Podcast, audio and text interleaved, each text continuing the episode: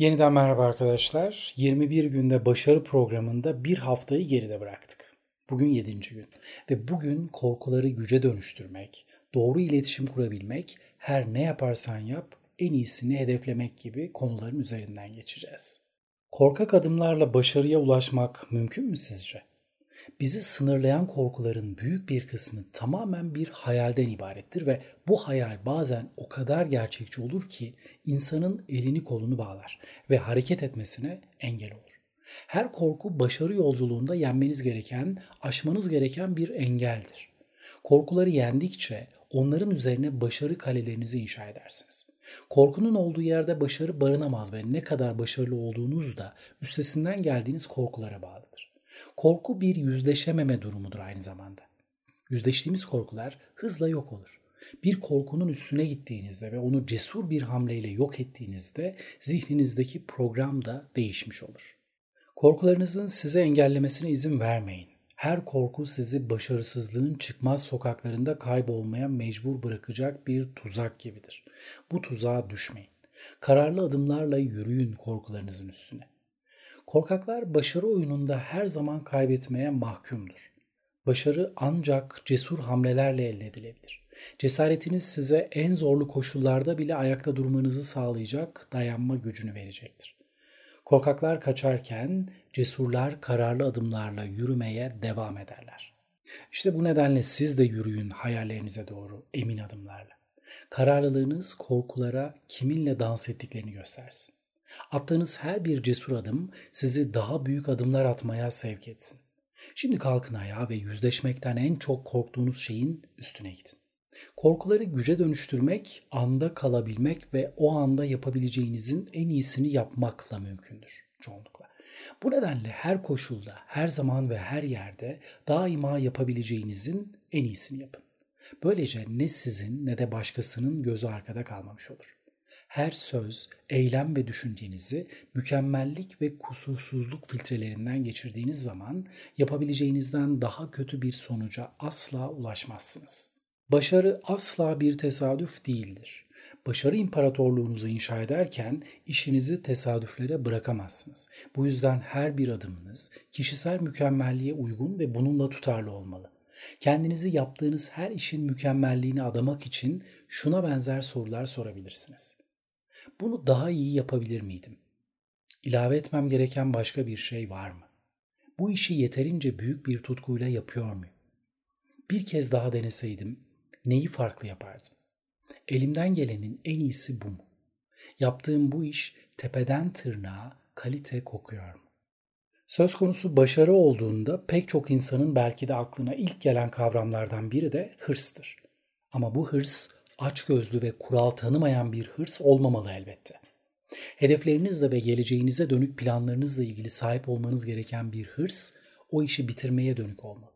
Hırs kelimesi pek çok insanda olumsuz bir çağrışım yapar. Oysa hırs bir şeyleri neticelendirmeye yönelik hissedilen tutkudur. Tutkunuz bulaşıcı olmalı. Onu gittiğiniz her yere yanınızda götürmelisiniz. Her söz ve davranışınızda tutkunuzdan bir iz olmalı.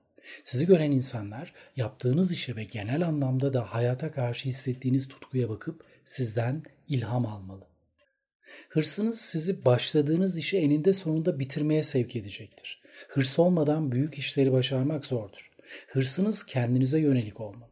Bir başkasından daha iyi olmak ya da başkalarını ezip geçerek başarıya ulaşmakla ilgili değil. Hırs duygusu sizi performansınızın doruklarına kadar çıkmaya zorlayacaktır. Yapamayacağınızı düşündüğünüz kadar büyük şeyleri hırs ve tutku olmadan başaramazsınız çoğunlukla. Kendinize belirlediğiniz her bir hedef hırs ve tutkuyla birleşince gerçek yaşamda somutlaşmaya başlayacaktır. Ama elbette hırsınızın esiri olmayın. Siz onu esir alın ve hırs size hizmet etsin. Yalnızca kendinizle yarışın ve kendinize meydan okuyun. Başkalarından daha iyi olma çabası kendinizi olabileceğiniz en vasat duruma düşürmenize neden olabilir. Hırs duygusu eylemle beslenir.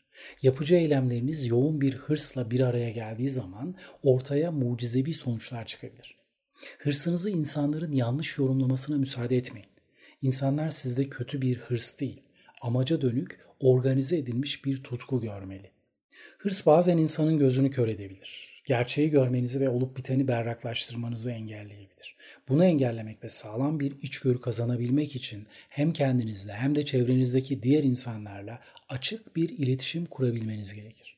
Sonuca ulaştıran stratejilerin başında doğru iletişimi kurabilme becerisi gelir. Eğer herhangi bir ortamda iletişim becerilerinizi tam anlamıyla açığa çıkarabilirseniz, ihtiyacınız olan tüm kaynaklara ulaşabilir ve kişisel gücünüzü tam anlamıyla kendi kontrolünüze alabilirsiniz. İletişim kurma yeteneği sahip olduğumuz en özel armağanlardan biridir. Biz iletişim kuran varlıklarız ve sorunlarımızı bu şekilde çözüyor, isteklerimizi böyle dile getiriyor ve hayatımızı iletişim kurma becerimizle paralel bir şekilde yönlendiriyoruz. Başarıya giden yolculuk boyunca alet çantanız güçlü iletişim taktikleriyle dolu olmalı. Bir iletişimi etkin kılan şey tarafların birbirini şeffaf bir biçimde algılayabiliyor olmasıyla mümkün. İletişim kazalarının tamamı ön yargılar ve empati eksikliği sebebiyle ortaya çıkar. Genellikle bu sıkıntılı iletişim kazalarının hepsi de gereksiz sürtüşmeler ve boş yere uzatılan konulardan doğar. Her kiminle iletişim kuruyor olursanız olun, öncelikle onun da kendisini ifade etme hakkı olduğunu hatırlayarak başlayın sohbete. İletişim kazalarını önlemek ve deyim yerindeyse kaza yapmadan iletişim kurabilmek için ön yargılarınızı bir kenara bırakın ve yalnızca karşınızdaki insanı tarafsız bir biçimde dinlemeye çalışın. İletişim problemleri genellikle kendilerini ele verirler. Bir sorun çıkacağını hissettiğiniz anda hemen olaya müdahale edin ve sorunu daha başlamadan yok edin. Karşınızdaki kişinin de kendince haklı olduğu gerçeğini hiç aklınızdan çıkarmayın. Tarafsız bakış açıları edinmeye çalışın. Kendi gözünüzle, onun gözüyle ve bir de tarafsız bir gözlemcinin gözüyle olaylara bakın. Duygularınızdan çok aklınızla hareket edin. Çünkü duygular genellikle bir iletişim çatışması söz konusu olduğunda bize karşı çalışırlar. Ve son olarak birini eleştirmeniz gerekiyorsa önce olumlu yönlerini, sonra da geliştirmesi gereken yönlerini söyleyin. Böylece iletişim kazalarını minimum seviyeye indirgemiş ve başarı yolculuğunda önünüzde duran engellerden birini daha yok etmiş olursunuz. Bir sonraki videoda görüşmek üzere. Sevgiyle kalın.